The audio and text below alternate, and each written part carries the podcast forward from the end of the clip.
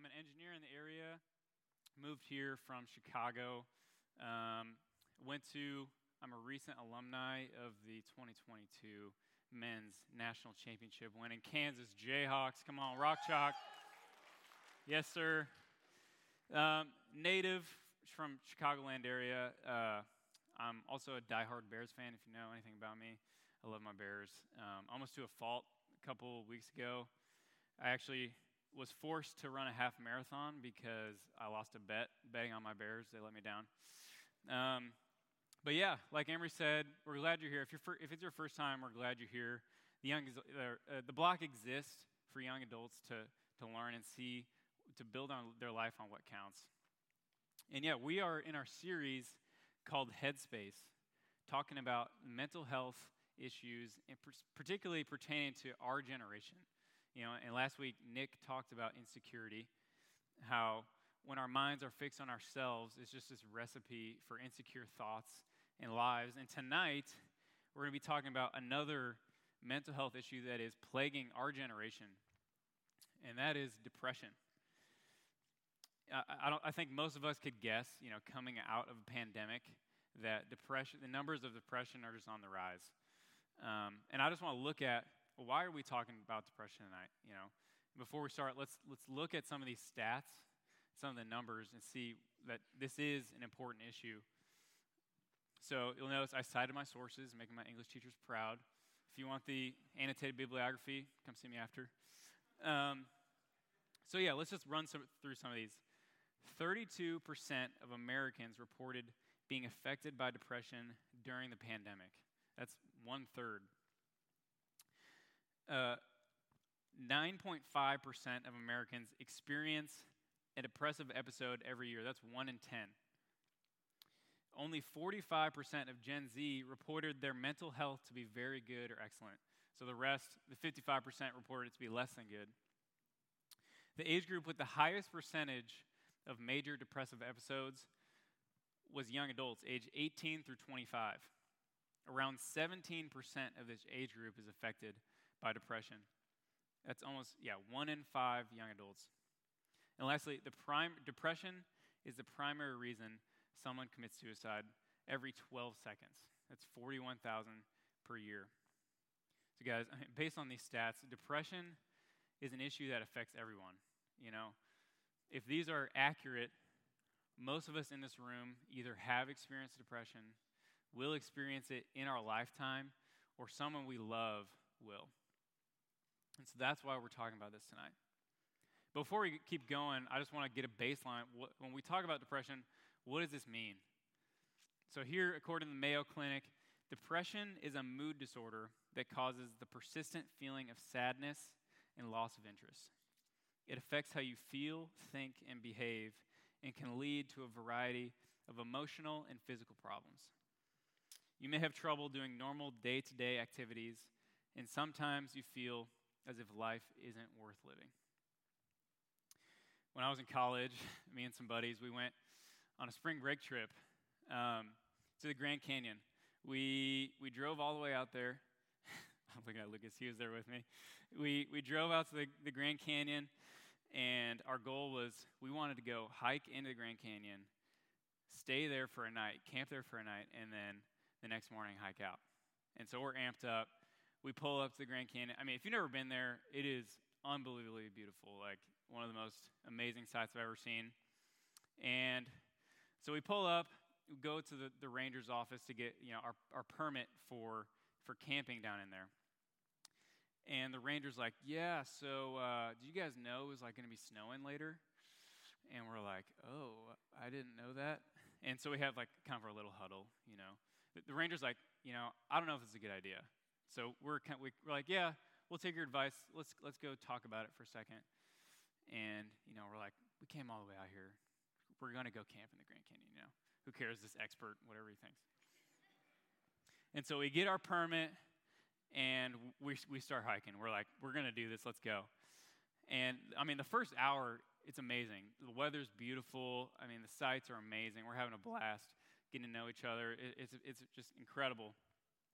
But then, probably like two hours in, the clouds start rolling in, you know, and the wind, the temperature drops a little bit, and the wind starts picking up, and we're like, okay, here it comes. And if you didn't know, inside the Grand Canyon is about like 10 degrees warmer than on the rim. So it starts snowing on the rim, but inside it's pouring down rain. It's like 45 degrees, pouring down rain, wind is whipping through, and we keep going, we keep going, and we come to this rest stop, literally like violently, violently shaking.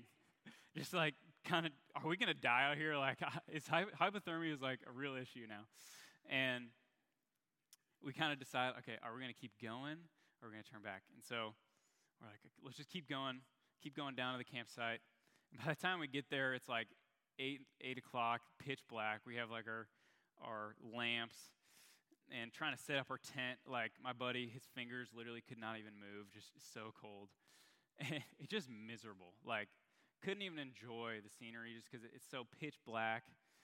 And I'm like, get me out of here. I I don't want to keep experiencing this, you know. And in the weight of like, there is no easy way out, right? Like I'm stuck in this canyon. The only way out is a five-hour hike out. There's not like a, an elevator to take me out. And guys, this is kind of what depression does to us, right? Like it it throws you in this pit of just mis- being miserable and and sadness and, and darkness. And not only that, but it takes away your energy to, to even do anything. And so the task of getting yourself out of this pit seems like it's too great, right? And so you just kind of accept this new reality that I'm in this pit, right? And, you know, guys, I'm not a doctor, I'm not a therapist, I'm not a psychiatrist, but I am someone who has gone into that pit, you know, who, who has experienced depression. And that's part of my story. See, in, in high school, you know, I lived for my reputation. I, I wanted people to, you know, think I was cool, think I was liked, to um, be seen a certain way. I, I wanted to craft, you know, my reputation, and that caused me to live this lifestyle of just of partying and drugs and and all these things, trying to uphold, you know, this this reputation I'm I'm trying to portray. And so I'm living this lifestyle, and at home, uh, my parents are believers, and it, and I didn't want to like disappoint them with my lifestyle, you know. So I kind of shoved them out, and I just isolated myself from everyone, you know. I'm kind of trying to maintain this reputation over here, trying to be, you know, this cool guy and hiding from my parents. And in the middle, I'm like, I don't even know who I am. Deep down, I don't know who I am. And so the weight of just like living for this, keep continue to like invest in my reputation, just brought me to the point of anxiety and eventually depression. And I also like felt in the midst of it, I was like, I really don't have the right to be depressed, right? Like, on paper, my life is great. Like, I have loving parents, I have a loving family, things going for me, and I'm like, I, my life has not been hard. I, I shouldn't be feeling like this, you know? And that just can't even push me more in this pit uh, of isolation and shame. And, and yeah, and just I, all that to say, you know, I resonate. If you're here um, going through a season of depression, I resonate. You know, I, I recognize that depression is a complicated issue. Like each person is completely unique, and each person experiences depression in different ways, and it can come from different ways. You know, like um, it could be from an experience, a loss, you know, our, our own circumstances, our choices, what we choose to build our identity in. It could just be depression could come from a mystery. You know, we don't know why, and you know, it, it, it affects us mentally and physically. And, you know, there are people who have devoted their life's work to treating clinical depression, doing research on, you know, how can we cl- treat depression. And if you're here tonight and you are in a season of depression and have not sought professional help, I encourage you to do that. But also, depression affects us spiritually. And this is not one of those issues that God is silent on. The Bible actually talks about depression, and you can see examples in the Bible of people who experience it. And so, what I want to do tonight is look at some of these examples, zoom in on one example, see how this person responded to depression, and then arm ourselves for battle against the lies that our, we, our brain tells us when we are going through depression. So I'm just going to pray for us real quick and we can hop right in. Heavenly Father, God, we just thank you for the block and this opportunity to talk about issues that are, you know, plaguing our generation, God. And we just thank you that your word um, is not silent on things, that we can turn to you in things like depression and, and look to see what you say. So I pray that, yeah, you just speak through me, speak your truth, Lord, and, and comfort those who are, you know, experiencing that tonight. So it's in Jesus' name we pray. Amen. I think uh, there's almost kind of like this stigma in like Christian culture where we tell ourselves like, you know, I can't be a Christian and struggle with depression. Right? It's like we think, oh, Christians are supposed to be the happiest people, you know, and the, because I'm feeling down, I have to like hide that almost. I, I don't, I can't ex- express this sadness. And just that kind of thinking only just further isolates and further brings us down. Um, but you know, there, like I said before, there, there are many examples in the Bible of people who have wrestled with depression and who are pretty open about their struggle. So I just want to walk through a few of these examples. First one, Job, or if you're new to the Bible, Job. Job, this guy, he had everything. You know, he had the fields, the fam- he had a big family, cattle. I mean, that's how you knew you made it back in the day if you had a bunch of cattle. Like, this guy had it all. And one day, trials come, God decides to test him, and he loses everything. He loses all his field, his, his, his family, he loses his health, everything he has. And the book of Job, you kind of see his thought process, his experience through wrestling through this, this event. And um, the first part of the book, you know, he, he's kind of got this good attitude, like trusting God with it. And then the back half of the book, you read verses like this. And now my life ebbs away, days of suffering grip me. Night pierces my bones, my gnawing pains never rest. In his great power, God becomes like clothing to me. He binds me like the neck of my garment, throws me into the mud, and I am reduced to dust and ashes. He's expressing this, this grief he's experiencing. Next example David. David was a man described as a man after God's own heart. Israel's most famous king. God used him to do amazing things for the nation of Israel and in his family tree, none other than Jesus Christ. So, pretty important guy. This guy's a stud. Obviously, you know, should, surely he didn't wrestle with depression. This is in Psalm 6, 6 through 7. I am worn out from my groaning.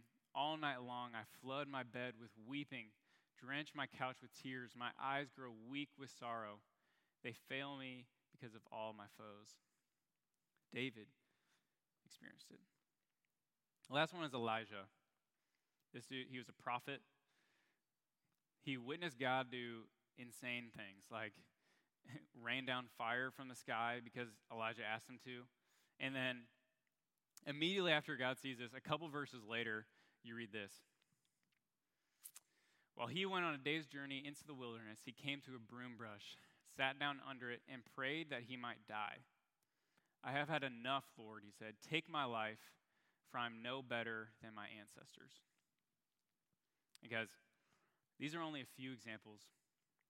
The Bible's full of them. If you look into the book of Psalms, the Psalms is a collection of 150 songs and poems where the author just kind of expresses their heart, either worship to God, their, their experiences, what they're going through. Guys, over 30% of them are songs of lament, meaning the main purpose of this psalm is the author expressing their sorrow and grief. Guys, this is in the Bible. Like, verses like this are in the Bible. You know, it's not just holding hands, running around a campfire, like, woo, kumbaya kind of thing. This is God, people expressing their unfiltered thoughts of God.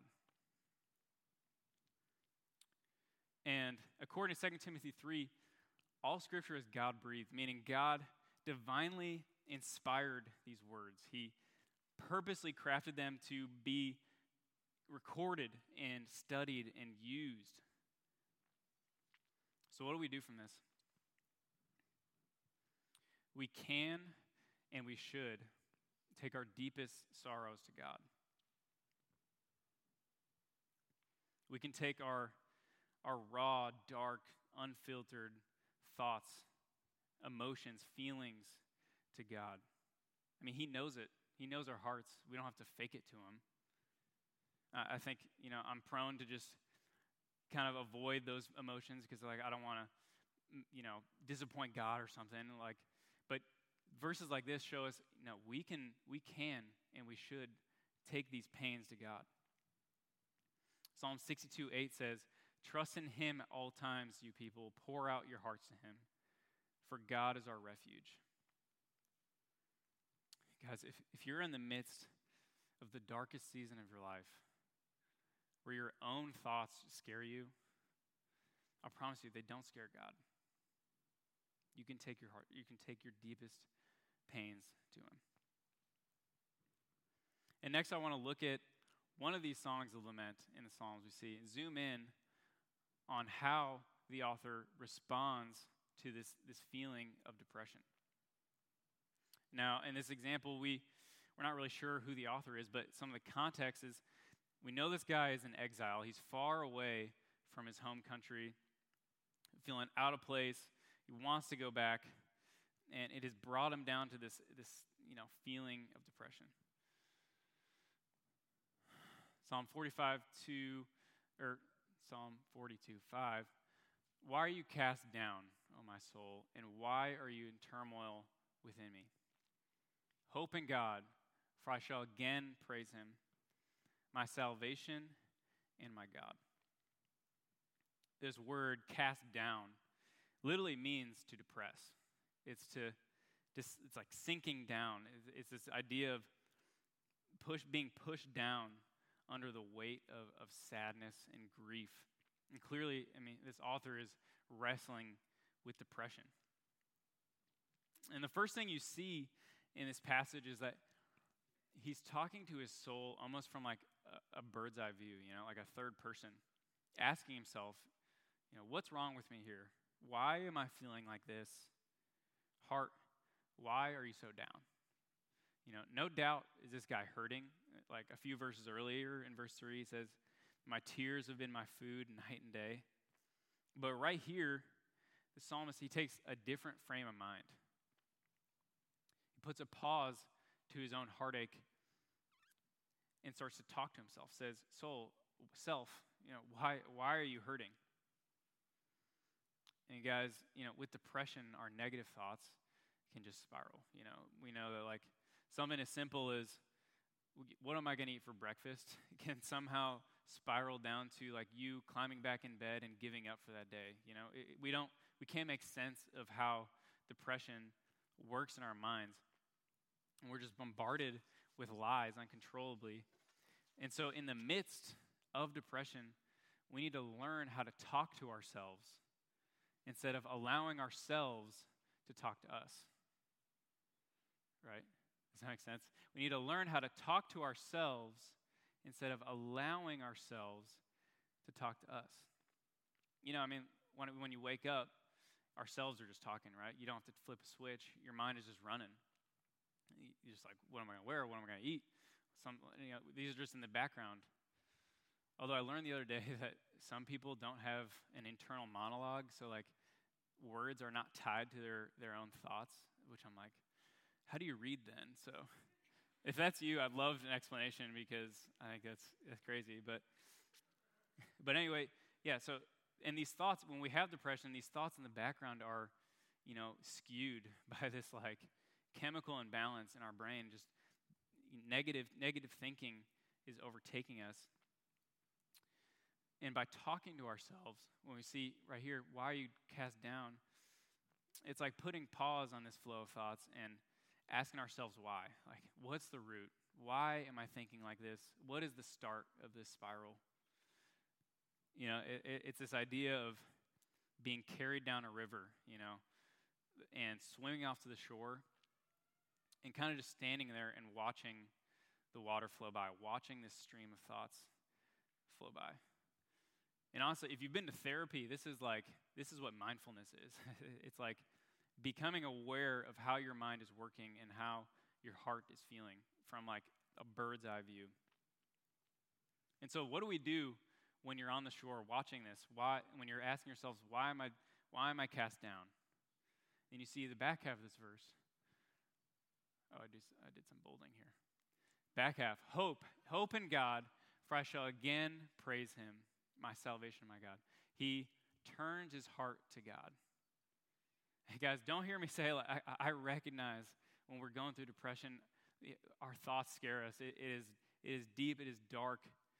But even this, it, it doesn't to take away that he's not hurting. You know, he's still in this season of hurting, but he makes this conscious effort to turn his heart towards God, to think of his truth. And that's what I want to talk about for the rest of our time is um, battling these lies that depression tells us. That These spiral thoughts are just filled with lies, and looking at God's word to see what is some truth that we can use to combat what our own depressed minds are telling us. Because I think if you were to, you know, walk into the store, walk down the aisle and pick up a box of depression, like Depression O's or something, and you flip it around and you read the list of ingredients, one of the first ingredients on that list would be lies. Right? It's like we are constantly bombarded with negative thinking. And I want to look at three common lies that we hear in the midst of depression. So I made a little table. I'm an engineer, I like tables. Um, yeah, lies depression tells us, truth God tells us. First lie you're all alone, no one understands you, nobody else experiences this, you're all by yourself. Truth is, God is near. Psalm 34, 17 through 19 says, The righteous cry out, and the Lord hears them. He delivers them from all their troubles. The Lord is close to the brokenhearted and saves those who are crushed in spirit. Guys, if you're here tonight and your heart is broken, your spirit is crushed, this is your verse. Look, God is near, He's close to you. Even when a season where you feel like you're on a whole different island, like the whole world around you is gone. You know, when you're when you feel all alone, God says specifically He's near. And not only is He near, but He understands. Right? Jesus Himself suffered sadness and despair when He was on earth. You know, Isaiah 53 describes Him as a man of sorrows, acquainted with grief. So He knows. He knows what it's like and He loves you. He's near. Arm yourself with this truth. I mean, like, it pretty much explains this is a direct, you know, in direct opposition to that lie that I'm all alone. God is near. Next lie, depression tells us you're unfixable. There's no hope. You know, you're always going to be like this. Truth is, you will find rest in Jesus. Matthew 11, 28, 30. Jesus says, Come to me, all you who are weary and burdened, and I will give you rest.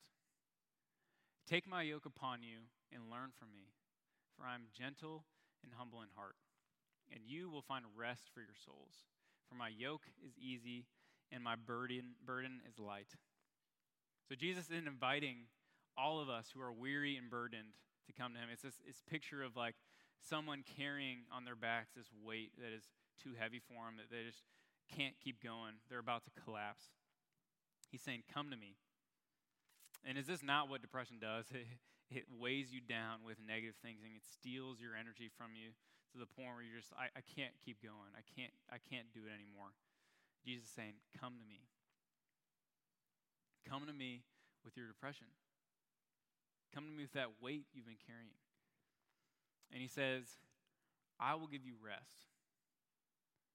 So, back to this Grand Canyon story. When the morning comes and, you know, you can finally see where we are, it's beautiful. And I literally did not sleep a wink. like, I was so cold because I climbed into my sleeping bag, instantly soaked. Like, there's literally a puddle in the tent. And I'm just so miserable, didn't sleep at all. And you wake up and you're like, wow, I got to climb all the way out now.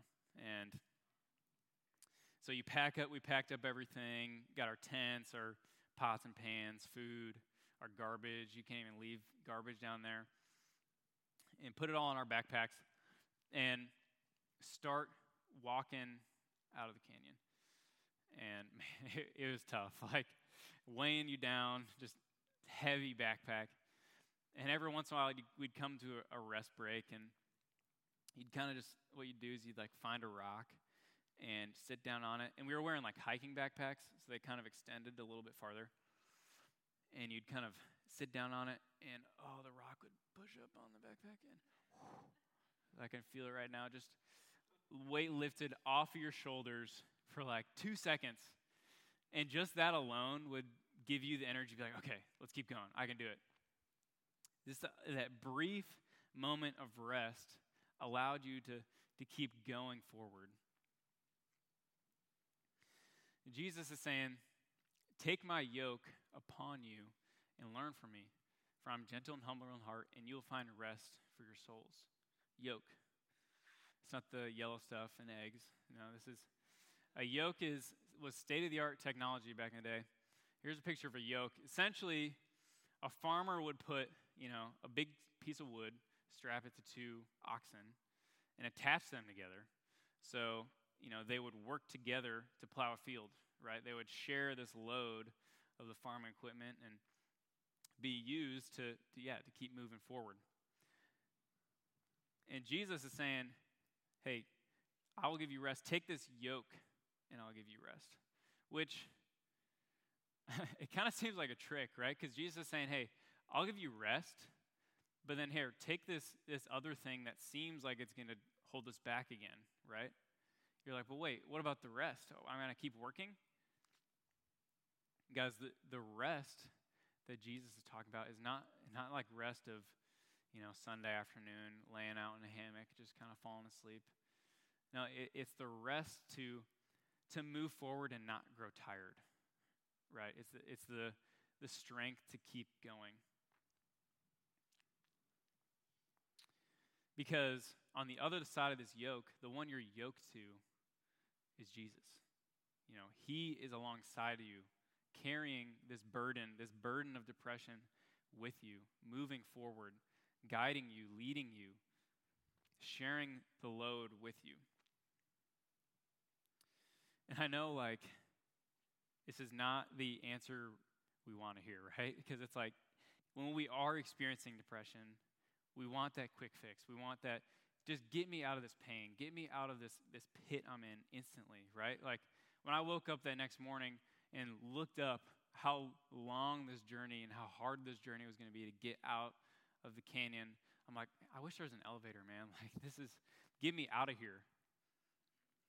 But Jesus is saying, no, we're going to work through this together, right? He's not saying I'm going to take this this burden immediately, like snap my fingers and it'll go away, which he can. But guys, this is hear this. This is far better. The fact that Jesus wants to carry our burdens with us is better. Because while he is helping us through you know, the, carrying this burden, we get to know him, right? He's right next to us. And guys, the true joy in life is knowing Jesus. It's knowing him. John 17, 3 says, This is eternal life, that they know you, the only true God, and Jesus, whom you have sent. It's saying, like, eternal life, this full life, this abundant life is through knowing Jesus. You know, And this was my story. Like, I, I, came into college carrying this burden of depression with me. You know, I, I had not gotten out of this, this season. And, you know, I, I turned, quickly turned to, you know, fraternity lifestyle, like party and keep, keep going in this direction.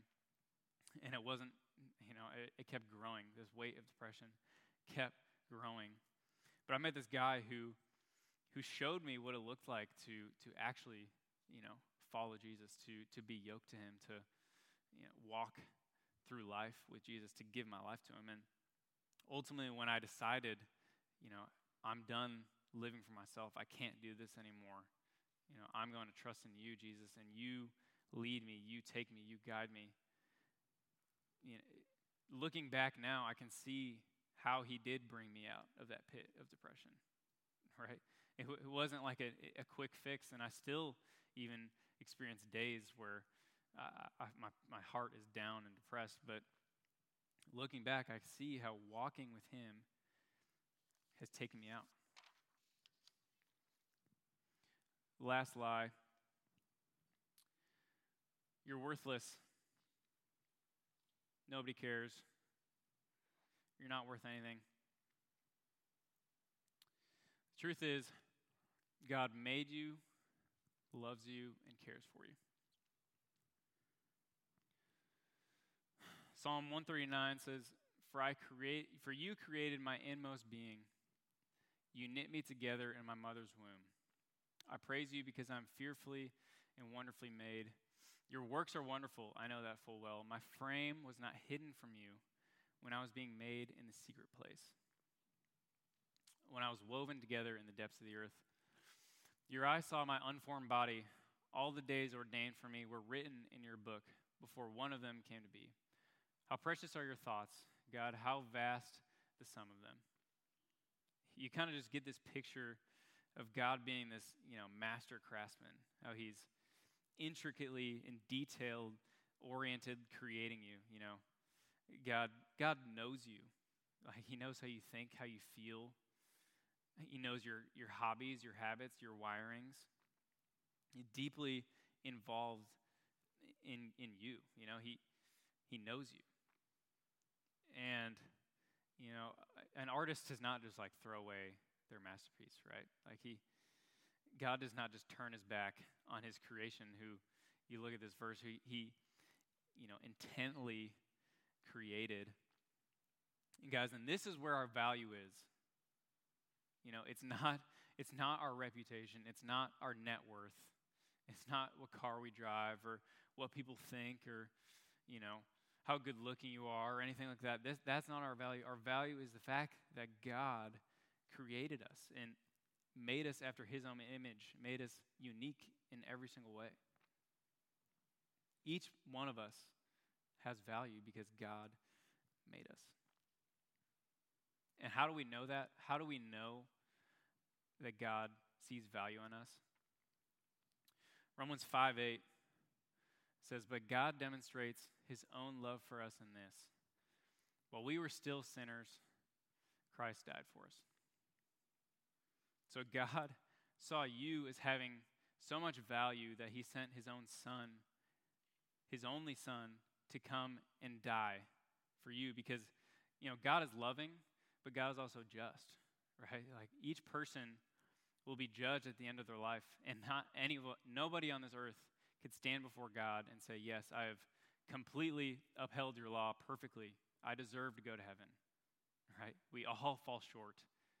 But God saw us as worth it to send his son, Jesus, to suffer and to die in our place. So that when we place our trust in him, when we take his yoke that he's offering, when we say, I can't carry this burden anymore, I can't, I can't do it I, I need you to carry this with me. I need you to guide me. And we'll spend eternity with God, we'll be with Him. And guys, if you are here tonight and you haven't made that decision, if you've you know been wrestling with that and haven't, you can realize you've, you haven't decided to, to take Jesus' yoke. Uh, I would encourage you to do that, right? Like, the time is now. Um, and if you are a Christian, and this is, Jesus' call is for everyone to come to him, everyone who is weary and burdened. So we can continually bring our burdens to Jesus to say, I can't do this anymore. Please, Jesus, lead me through this. That's not a one time thing. So, guys, we see, you know, three lies that depression tells us. You're all alone. You're unfixable. There's no hope for you. You're worthless. But God is near. We will find rest in Jesus. And God loves you, cares for you, and made you. And one thing I love about the block is we get to hear stories, you know, of people like us who, who have experienced the things we're talking about. And I want to invite up David. Uh, David, we just became roommates uh, as of last night, actually. So, but yeah, let's welcome up David, and he's going to share a story.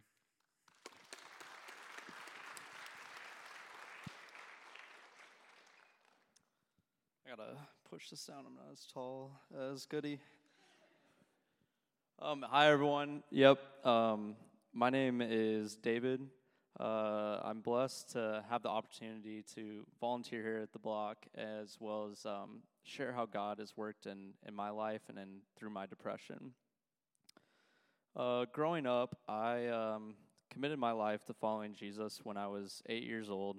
I grew up in a Christian household with lovely parents that raised me up that way. Um, but growing up, I did not have any community. I didn't have any friends that were Christians that could help shape me and lead me on a path that was following Jesus. Uh, so when college came, I, uh, I went to the University of Nebraska. I did not know anyone, so I joined a fraternity. Um, kind of, you know, thought it'd be fun to do that, to do that thing, and um, the first semester of college was really tough because I told people that I was that I was a Christian, and a lot of people casted me out for that. They didn't like me because they thought that I would look at them and judge them and call them out on the things they're doing, which was not true at all. Um, but I wanted to be accepted, so I started to go to some parties, drink a little bit, hang out with them um, then go to more parties, drink more. And as I started doing this, the the more I felt like I was being accepted. Like these guys were talking to me, they were, you know, like being nice to me, saying hi to me. I was like, oh, I'm actually making friends. This is nice. And um, during my junior and senior year of college, this this kind of guilt of of my sin, I was feeling really convicted of the way I was living um, was turning a lot more into shame and guilt and was really just self destructive and weighing on me. I started to become really depressed. I was always tired. Um, the simplest of tasks seemed almost impossible. I did not see the meaning or purpose at all to life. I felt like my life was just not worth living. Um, at this time, my life was completely focused on me. Um, I held all my all my self worth and my success um, kind of in my schoolwork and my my internship, the ability to get a job. I wanted to make more money than anyone else coming out of college, so that was that's what I put my worth in. Um, I was also in a relationship with a girl at that time that was not at all centered on Christ, um, and I was suffering inside. But everything on the outside of my life looked great from a worldly view. Um, but inside, I was just full of despair, sadness, guilt, and shame. In the span of a few months, uh, things started to take a turn even more for the worse. Uh, I had a friend from high school that uh, committed suicide. My great uncle had died uh, in an unfortunate accident after falling out of a deer stand. My father was diagnosed with cancer, and my relationship with my girlfriend at the time it ended, and I was also physically assaulted by one of my roommates. Uh, I felt that I was just too far gone uh, to go to church or to be loved by anyone or anything, even God. Uh, I felt like I would not be accepted by followers of Jesus because of the way I had been living. And I also felt so bad because I hurt God so much, and I thought he wouldn't want anything to do with me. But at the same time, I was finding out that these friends that I thought that I had were were not real. They they didn't care about me. They didn't love me for who I was. Um, but these events and the way I was feeling in my life made me turn even more to to drinking to try to numb the pain and to feel something else besides just a total failure or a worthless individual. I was going to the bars at least four nights a week, drinking heavily every time I went out. I had no purpose in life, and it was just a struggle every day to get to get out of bed or do anything of the simplest of tasks. Um, one night, my roommates and I came back from the bars. and one of them was was really intoxicated, and he uh, an altercation happened, and he affirmed all the lies that I'd been telling myself about being worthless and my life having no meaning, that nobody likes me. Um, and when this happened, it was just like a bomb of emotions just went off. All this pain and sadness that I had been carrying on my back, it just become too much. And I just hated the person that I had become and um, really just thought, this is it. So I left my apartment at around 4 a.m. I walked several blocks to um, the top of a bridge, ready to take my own life. That entire walk, I was crying, crying out to God, um, just saying how sorry I was and just how I felt like I was unworthy of any good thing that He had ever given to me. Um, I just told God, I can't keep doing this. I can't keep going. The pain has just become too much. There's no going back for me. So I plan to call my parents and leave them a voicemail to tell them, hey, it's not it's not your fault. Um, you're the greatest parents that God could have given me. You raised me up right. I I failed you. Um, I was also scared if they knew who I really was, they would reject me as well, like everyone else had. Um, so I dialed the phone, and my dad answered on the second ring, and it was 4:30 in the morning at this time. When he picked up the phone, I just started bawling, saying how sorry I was, how I failed him as a son. I also mentioned I was on top of a bridge. That that kind of freaked him out a little bit. Um, so he went and woke up my mom, and um, I told them everything I'd done as a person, and and God used them in an amazing way to tell me that David, it's it's okay. You are our son, and we will always love you no matter what. We are all sinful people who've fallen short of the glory of God. And after talking to my parents, I, you know, I, I talked to them for about two more hours before I finally got off the bridge, and I just felt really God's presence start to to come on me. Um, that very next day, I, I packed up a bag and, and went home here to Kansas City.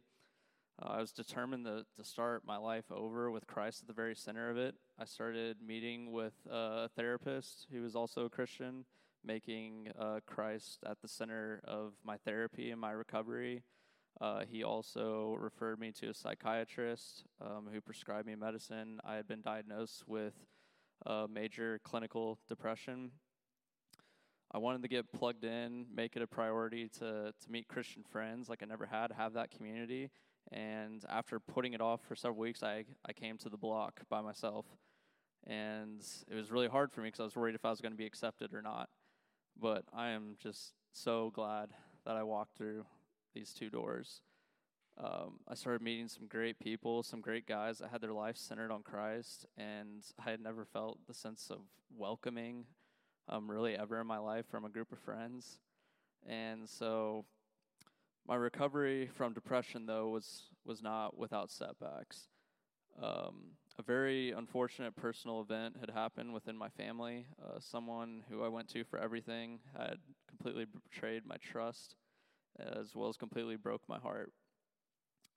I was really, I was just mad at God because I thought I was doing the right things to get back on track to try to put Christ at the center of my life, but um, I continued again to, to fall into depression and anxiety and um, I just like realized that God was using this uh, to to show me that everything and everyone in this life has the potential to fail you, but but God will not.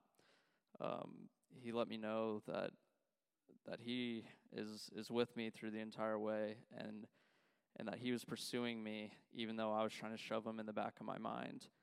Um, God has given me the the greatest love imaginable. He sent His His own Son Jesus to to die on the cross for my sins, and He raised Him from the dead so that I wouldn't just get a spot in heaven for eternity if I believe in Him, but that I would have the opportunity to develop a personal, real relationship with, with my Savior while I'm on this earth. So, if you're sitting here tonight and you're maybe going through some of these same things, I just want you to know that you're not alone. You can tell yourself there's going to be a voice in your head telling you you're alone, um, but you're but you're not. Please get help use professional resources we have to seek counseling. Um, my Christian counselor was awesome for me. Um, also, know that God loves you and meets you where, where you are at. God showed me that there is nothing I can do to make myself look better. There's nothing I can do to clean myself up. I, I can't. It's, it's impossible to try to do anything on my own. So, if you're like me, don't, don't give up on life. I know that, that God has made me in His image and has a purpose for my life, even when I didn't know it. And He has a purpose for you too. Finally, I'd like to share a, a verse that I came across shortly after I moved back to, to Kansas City. And it really spoke to me, really came out to me, and, and, and touched me in a, a big way that was just instrumental in my path towards recovery and turning my life back to Christ and it's from Luke chapter 15, verses 3 and 7. And it says, Then Jesus told them this parable Suppose one of you has a hundred sheep and loses one of them. Doesn't he leave the 99 in the open country and go after the lost sheep until he finds it? And when he finds it, he joyfully puts it on his shoulders and goes home. Then he calls his friends and neighbors together and says, Rejoice with me, I have found my lost sheep. I tell you that in the same way that there will be more rejoicing in heaven over one sinner who repents than over the 99 righteous persons who do not need to repent. I was was the lost sheep and my savior and good shepherd found me, put me on his shoulders and and brought me back to him. Thank you.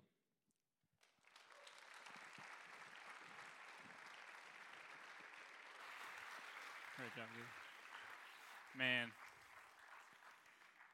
thanks for sharing that, David. That's that's so cool. It's been so cool to to hear your story and see how God has transformed you and used. You know, it, it, like you said earlier, it's like come full circle. You know, to, to walk through those doors and yeah, that God taking you on this road to recovery. So that's awesome. So yeah, um, so just to summarize and conclude, we looked at some examples in the Bible of of people who've experienced depression. You know, we are not, like David said, we're not alone. You know, there, there is truth in God's word about depression. And we also saw how to zo- zoom in, how to, what to do in this season of depression by, you know, learning to talk to ourselves, to talk God's truth to ourselves. And we also saw battling the lies that depression tells us with truth. So, um, I'm going to pray for us, and there's going to be some discussion, questions up that we can talk amongst ourselves, and yeah, we'll wrap it up. Heavenly Father, God, we just thank you for who you are, God, how you are so good, and each person is unique, God. Each story um, is unique, Lord, and we thank you that you do not let that sheep wander off, but you go and find that lost sheep, Lord. I, I, I thank you that you did not give up on your creation. Uh, I pray that anyone experiencing depression in this room, God, knows that they can they can come to you and, and receive you, Lord. So we just thank you for tonight. Thank you for your word. Uh, I pray that it continues to mold us and shape us, and for the conversations that are going to follow. So it's in your name we pray.